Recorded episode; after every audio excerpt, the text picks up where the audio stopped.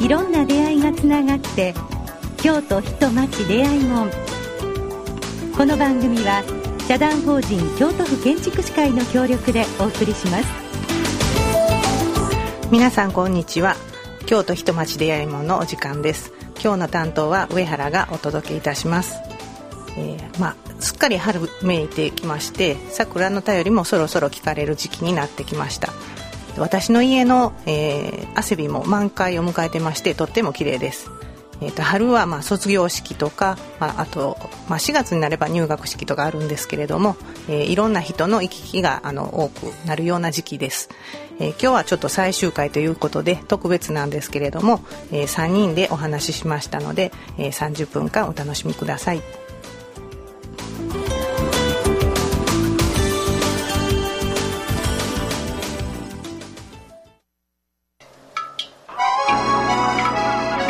と人町出会いもん。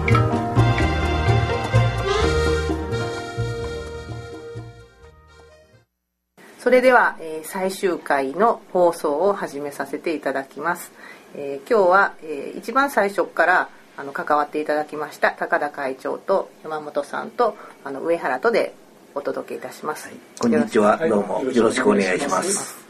えー、まずあのもう本当に長いことやってきたんですけどもそれぞれでもうラジオのこの取り組みに関わる、まあ、思い出に残ったことなどをちょっとお聞かせいただけますでしょうか。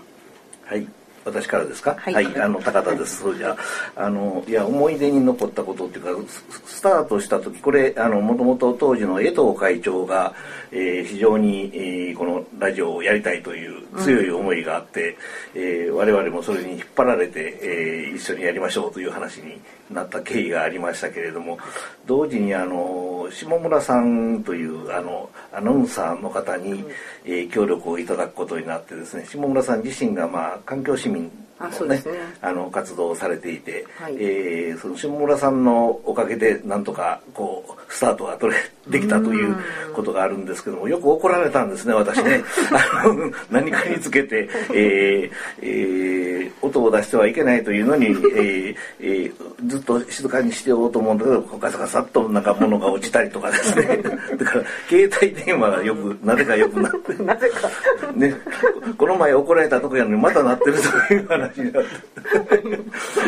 止めようと思ってもなかなか止まらないとかですね、まあ、そういうことがいろいろあってですね、まあでもそういうあのラジオならではの、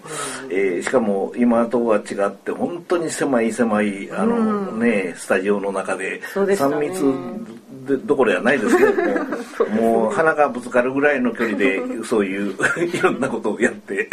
あのあのはスタートしたっていうのがね、まあ、思い出といえば一番スタートの時は、まあ、いい思い出だという気がしますね。はい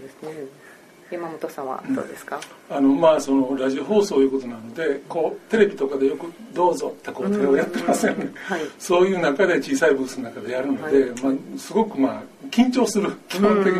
ものすごく緊張するっていうのがあって、あのまあ、時間を守らないかんという生放送でしたから、どうやってうまく最後を収めるかというところあたりも、まあ、そういう初心者としてはものすごく大変で。あのまあ、例えばゲストの方にあもうちょっとだけ話聞こうかなと思って30秒あるからと思って振ったら延々話が 続いてもう止めようがなくなって、えー、ラジオ局にプチッと切っていただくと うまく。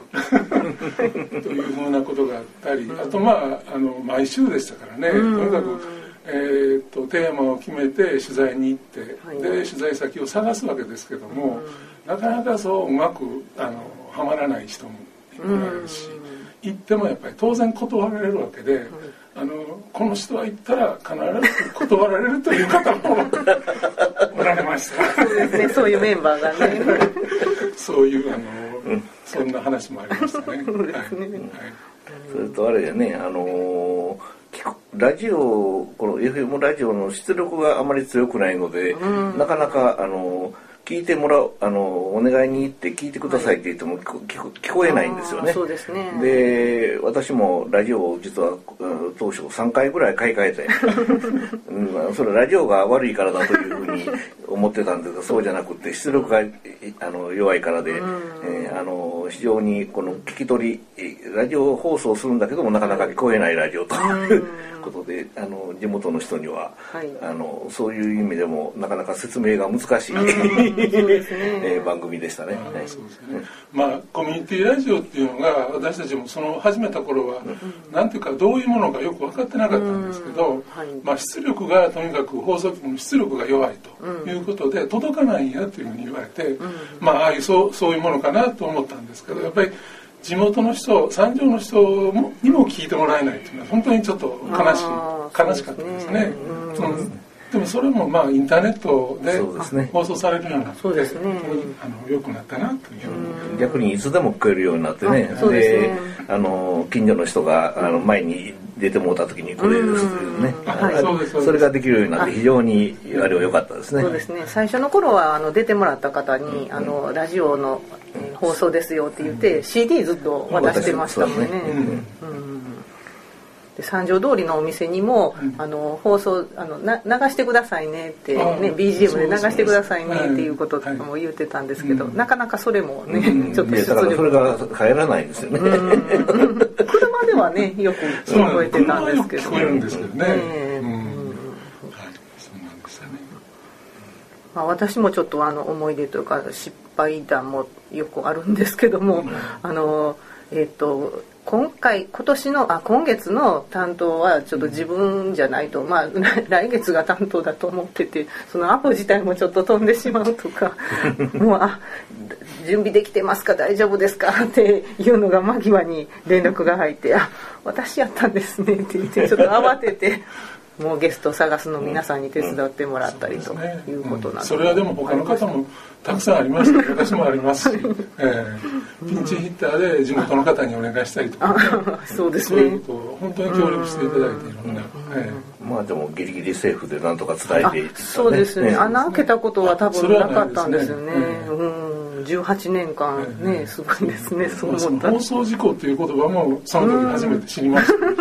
黙ったらいかんとか。そうですね。それも結構プレッシャーでしたね。そうですね。なんか、あのやり取りがうまくいかなくてちょっと戸惑ってしまって 本当最初の方は生放送でしたしね。今でこそ録音できるようになりましたけども、うん、それもかなり違いますよね生の音ね、まあ、続きましてですね、えー、建築士会がラジオ放送を運営するということの意義についてあのいろんな思いをちょっと聞かせていただけます急にちょっと難しい話。そうですね。いよいよ本題に入ってます はい。じゃあ山本さんから。はい。はい。はい、あのー、まあ当初スタートした時は30分を3つぐらいにコーナーに分けてまして、はい、あのまあ一つその一つのコーナーにあのバッタリ将棋っていうコーナーがあったんですね。で私まあ行き当たりばったりかとか言う これはまださっきの続きで怒られましたけどあのでその中で建築士さんが、まあ、例えば本当にあのいろんな町の今の課題とか町屋のこととか話するんですけども私が個人的にまあちょっと,、えーと、いろいろ何回かお話しさせてもらったのはその建築士がそもそもなんでラジオ放送するんやっていうことが一つありますよね。で建築士って何なんて。そういう状況の時もありましたから建築士の役割とか例えば設計という仕事と設計者と工務店と接しの関係あるいはその建築の請負がどういうふうにしてされていくのか。それはリフォーム詐欺とかの話に絡めてですよね、はい、で普通の契約がされてもなかなかうまくいかなかった時があった時に、あのそれぞれの立場からどんなことしたらいいのかっていうのは、あの結構力入れてあの、話したように思います。はい、建築士という言葉自体が一般の人から見ると、あの馴染みのない言葉だですよね。で街に出るとそのことが非常によく分かって、設計士というあの定義されないなんか言葉は意外とこう流通してる、皆さん言わはりますね設計士さん、設計士なんてなん逆逆に何やと思うよね。あのそういうなんだけど建築士とか建築士会とかいうの。でそれはまあ大体あの分かってる人とも業界団体やと思われれたよね、えー、だからその個人をあの資格団資格を持った人の団体で、はい、えー、ね、社会貢献活動をやってますなっていうのはもう全く理解されていない。でそれをまずやっぱし建築士という言葉を知ってもらおうというのはねあのこの番組の目的の大きな一つとしてはあったわけだけども、ね、なかなかそれがそういうふうな建築手法はこうですって言ったって通じないので今山本さん言われたみたいなね、えー、具体的なあの建築の技術とか、えー、京町屋のなんとかとかそそういうことを解説することを通じて建築あこんなことをやってる人がいるんだということを知ってもらおうというね、そういうことはあのあったと思いますね。うんあのゲストの方とお話ししても建築士さんと喋ったん初めてですっていうのは何人か言われましたしやっぱり世間ではもうそれぐらいこうね石投げたら当たるぐらいじゃないないんやなということを。でもっと怖い人が来はると思ってましたっていうのも言われましたね。あとまあ逆にねあの姉派事件構造偽装の問題ありましたよね。あの時にあの、まあ、逆の意味で建築士っていうのがどういう、はい、あんな悪いことするやつがおるかと思った人もおられたかもしれませんけども、あのその中でどういう位置づけにせないかとか、今までこういうふうにあ中でやり取りがこの建築のあの行政の行政というかその実務の中であったとか、はい、そういう意味での振り返りというか見直しみたいなのはあったように思いますね。そうですね。そうですね。まあただあのね姉派さんは建築士会の会員ではなかったわけですから。よかったですね。まあそういう倫倫理観って言いますかね。そういうこととこの建築士会の活動っていうのは非常に関係があるんだということもまあその時はいろいろラジオでも言ってたような気がしますけどね。そうですね、うん。うん。で毎回あのラジオ部会の会議の時に、まあ、年度末になると来年の事業が認めてもらえへんかもしれへんとか 予算がつかへんかもしれんっていうのが、建築士会全体の中でもなかなかねあのラジオを放送するっていう意味っていうのが、あの定着しひんかった時期が長かったなという気がしますね。まあよう続きましたですね。そうですね。うん、まあ建築士会そのもののあのなんていうかな。あの、えー、一般の人に知ってもらうことっていうのは、まあ、まだ志半ばという ところはあると思いますが、まあ、昔に比べるとでも建築士というのはね、えー、少しは一般の人にも知ってもらえるようになテレビドラマとか出てきますね。ああありましたよね。取り上げられた。そうそうですそうです。そうですね、さっきのね姉派事件の後、はい、私大学に所属していて感じたのは入学してくる学生がね、えー、姉派事件を通じて構造設計という仕事があるんだということを知ってそれ面白そうだからという今まで全くそんなあの建築士,、士というのはね大体デザイナーとして、えー、アーティストの一種類だぐらいに思ってみんな入ってきてたんですけど構造設計っていう領域があるということで、えー、それで入学したっていうのがね出てきてあこんなこんなこと言うのがいるんだと思いましたけど。ね。まあ、あのあのいろんな影響があったと思いますね。そうですね。であのコーナーとしても建築士会の会員紹介のコーナーなども、あのずっとしてたこともありますしそれでまあ建築士さんの一人一人が、まあ、どういう人となりでどんな思いでお仕事されてるかとか、あのいろんな建築士さんがいはるんやなとかね、今の先生のあの高田会長のお話のように、まあ、構造専門でやる人とか工務店の中でお仕事をしてはる方とか。本当にあのまあ私みたいに行政で働いてるものとか、まあ、いろんな人建築士さんとしてあの紹介できたかなと思いますね。あとねあのすごく大事なこととしてあの、えー、東北のまあ、あのいろんなあのあれがあります東北の震災の時を契機にして、うん、あのこの放送でもあの震災放送という、まあ、コーナーを考えたんですよね。うん、え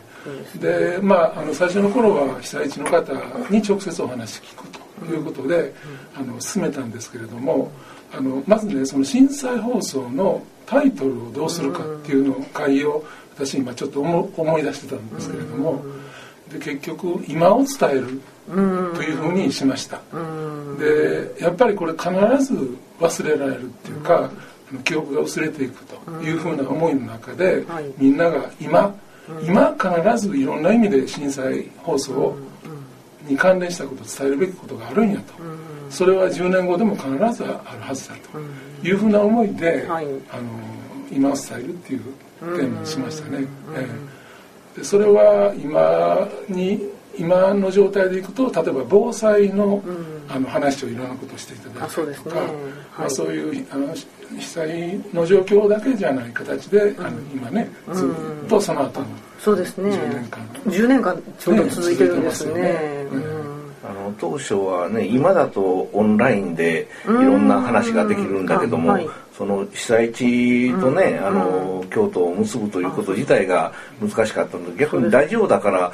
電話を使って音だけを、音だけをつなげばいいんだというね、まさにそういうラジオのあのメディアを生かしたなんかあのこれは放送番組だったというふうに思いますね。そうですね。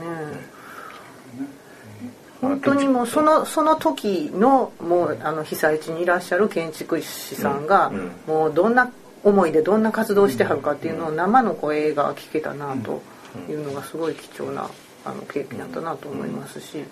それをまあやっぱ伝えたりとか今でもアーカイブとして残ってますのでそそれって本当に大事にせんとあかんなって思いますね。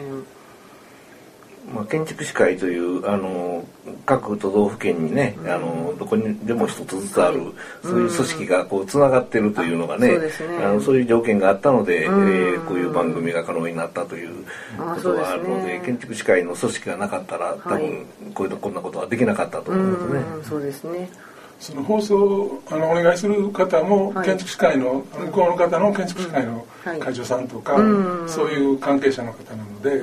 あの一般的なその情報の、に加えて、まあ建築にある意味こう、ね入り込んだっていうふうなお話もいっぱい聞きましたしね。そうですね、でその後落ち着いてからあの建築士会の全国大会でね、あのお会いすることができたりとかね。そういうあのリアルもあってこういうラジオで先に、まあ、その時々にお伝えするっていうのがすごく良かったなと思いますね。今のオンラインのいろんなこうやりとりのな、ことがちょっと先取りしてやってたりとかなんとなくそんな感じもしますよね。そうですね、はい、それではまたあの後半後半をお届けしますけどこちらで一曲お聴きください。はい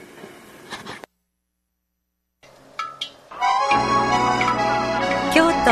都人町出会い門はい。えー、後半をお届けします、えーと、後半はですね、えー、このラジオ番組のタイトルであります「京都人町出会い門」というタイトルに込めた思いなどについてお聞かせいただけますでしょうか。じゃああの、えーと、このまずラジオ番組をやろうというあの話を始めたベースがですね、えー、建築士会のまちづくり委員会という組織があってその中でまああの、えー、まあ情報発信をしていく手段としてラジオが使えないかというこういうことになってきた経緯があるんですが当時あれですね、えー、あのまちづくり委員会で、えー、重要なフィールドにしていたのが三条通りのまあ町づくりの支援をするということだったんですね。はい、だからその三条通りの町づくり町づくり活動と、うん、えー、このたまたま三条で、えー、あのラジオカフェが、うん、あのあの開設されたということを、まあ関連付けて、えー、その町づくりの一つの手段としてこの放送をね、考え、えー、使っていかないかと、まあ、こういうことで、えー、この番組自体がまあ作られたっていう経緯があって、えー、まあこれその後はまあこれいろんなあの後で山本さんに解説してもらいますが「人町出会いもん」というのは何のこっちゃという話で、えー、いろんな意見があったのをなんとか丸くまとめていただいたということだと思いますね。はい、はいえーとまあ、あのその建築士がまちづくりをやるということ自体が、そのまあえーと、我々まちづくり委員会があの始まったのが、まあ、95年頃なので、放送からだと先立つこと8年ぐらいだったんですけどね。それでもまだ世の中の人は建築士っていうのはその家を作るもんやビルを作るもんやと。そういう解釈を、まあ、されてたやと思います。大半がね。でまあ例えば家を作るっていうのは町に対する顔を作るあのもっと大きなもの特にそうやと思うんですけれどもそういう町とあの人あの人、まあ、そういうあの建建築単体と町をつなぐっていうのが、まあ、一つは我々の仕事やっていうことがあると思うんですね。もう一つはその三条というフィールドでみんながどういう暮らしをしてるのかっていうのを、まあ、あのこのラジオで伝えたいっていうふうに思ったんですね。その暮らしっていうのはその要はなりわいその仕事ももちろんあります。それから普通のあの普通の下田屋であのただ単に生活してるっていう方もおられると思うんですよね。でそういう人たちをまあ紹介していきたいと。でなんでそんな人がわざわざここに三条の商店街みたいなところにいるのか。実はそうじゃなくてその人たちはずっと来てる中で何人かの人が商売されてたと。でまあ大半商売なんですけどね。だからそういう人たちをあのつなぐ場にななれならないかまあ、それは外から来る人も含めてなんですけどもそういうのが、まあ、例えばこのラジオの場でできないか。ということで外部の人にもゲスト外部の人のゲゲストを呼んで、えー、いろんな知恵をもらったり、あの楽しいことを教えてもらったり、そういう、まあ、出会いがあるのが面白いやないかと。いうことで出会いもんという。まあ、出会いもんという言葉は多分ね下村さんがおっしゃったと思い。ます。はい。あのお料理もこの材料とこの材料と一緒に作ったら美味しいなるよっていうのをね出会いもんっていうので、その人とか町とか、この人とこの人がうまいことこうくっつくことによって連携することによってすごく美味しいものができるというのをイメージして。最初になんていうんですかこのナレーションが始まりますよね、うんうん、そこにもう全部凝縮されてると思うんですそうですね。そうですね、はいまあ、京都弁京都京言葉でね、それを、ね、や、はい、あの 話すというところにも、あの意味があったとね。京都弁言うたら叱られるんですよまたね。京言葉。京都弁っていうのは田舎の言葉のことを言う。私がすごい楽しかったのが、あのやっぱ交流会を毎年1回ずつやってまして、その年に出ていただいたゲストとか、過去に出ていただいたゲストの方も一堂に会してもらって、であのちょっとトピックの話していただいたりとか、でその後本当に交流するんですけどもね、ワークショップしたりする時もありますし、まあ、あのその2次会、ね、2次会行ったりすることもあるんですけども。その交流会でゲスト同士が「私こんなん知ってるのよ」とか「であ私こんなことに困ってたのよ」っていうのがうまいこと本当にくっついてこんな活動につながりましたっていう事例も出てたのであのまあそれこそこう目指すもんやったなと思ってラジオで1人ずつが1回ずつ出てもらうんじゃなくって出てもらった方同士もまたあの人のお話別の人の話聞いて何かのこうアクションにつながるっていうのがあの実現できたのがすごく良かったなと。そうですね。技術つなぎの話はね。そうですね。あのそもそまずはねでも三条のあのお店、あのしょっちゅう我々通ってるんだけども、あのきちっと話を聞くとね、はい、そそれぞれのお店にそれなりの面白い、うん、あのしかも苦労もあって、うん、で今今があるっていうのはねまずそのことが、うん、私印象に残っていて、それをまあまたそのね交流会で集め集まるとその人同士がより深く理解ができるっていうね、これラジオがなかったらねあんな話はしてもらえませんよね。そうですよね、うん何遍もね見学会とかね、いろいろ通ってても、あそこまで詳しい話をしてもらうことはなかったと思う。あそうですよね、ラジオのおかげだという感じがしますね。確かに。ねこだわりであったりとか、その店を開かはるまでに、まあ、どんな苦労しはったとかね、いろんなエピソードが聞けるのって、やっぱりラジオやったかなと、ラジオにつながることやと思うんですけども最初に村づくり委員会で、あのブラリウォークっていう三条の町をあのお店を三条の人たちに、あの訪ねてもらうと、で三条の人に説明してもらう、ね、だから地域が地域をちゃんと分かってるからって意外に分かってないんですよね、えーまあ、そこからのスタートやったような気もしますけど。も。まあ、あのラジオで喋ってくださいって言うと、はい、まあ、ある程度の緊張感があるのがいいんですよね。あの 喋る我々がこう言って喋るインタビューするというのではやっぱし、あれだけのあの力はないという、短い時間にこう凝縮されたお話が聞く。聞けるますね。今までのも含めていろんな思いをね、うん、ことが紡ぎでもらったっていう気がしますけど。意外と皆さんねあのあれですねきちっと喋っていただきましたね。あそうですね、いやいやいやと言うたはっても出てきたらもう 覚悟を決めて喋っていただいたと思います、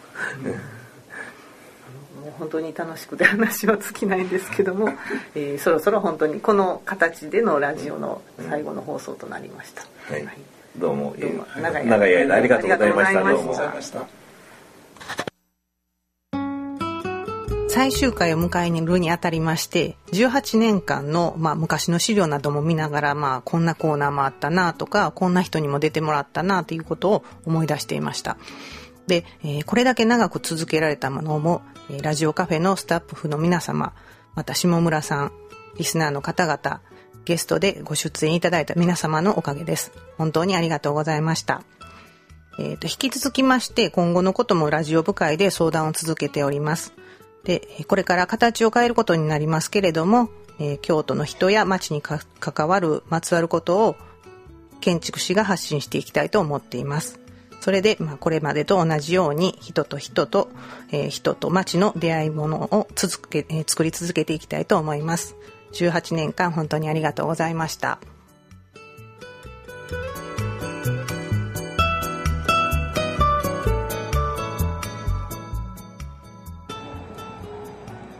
都人町出会いもんこの番組は社団法人京都府建築士会の協力でお送りしました。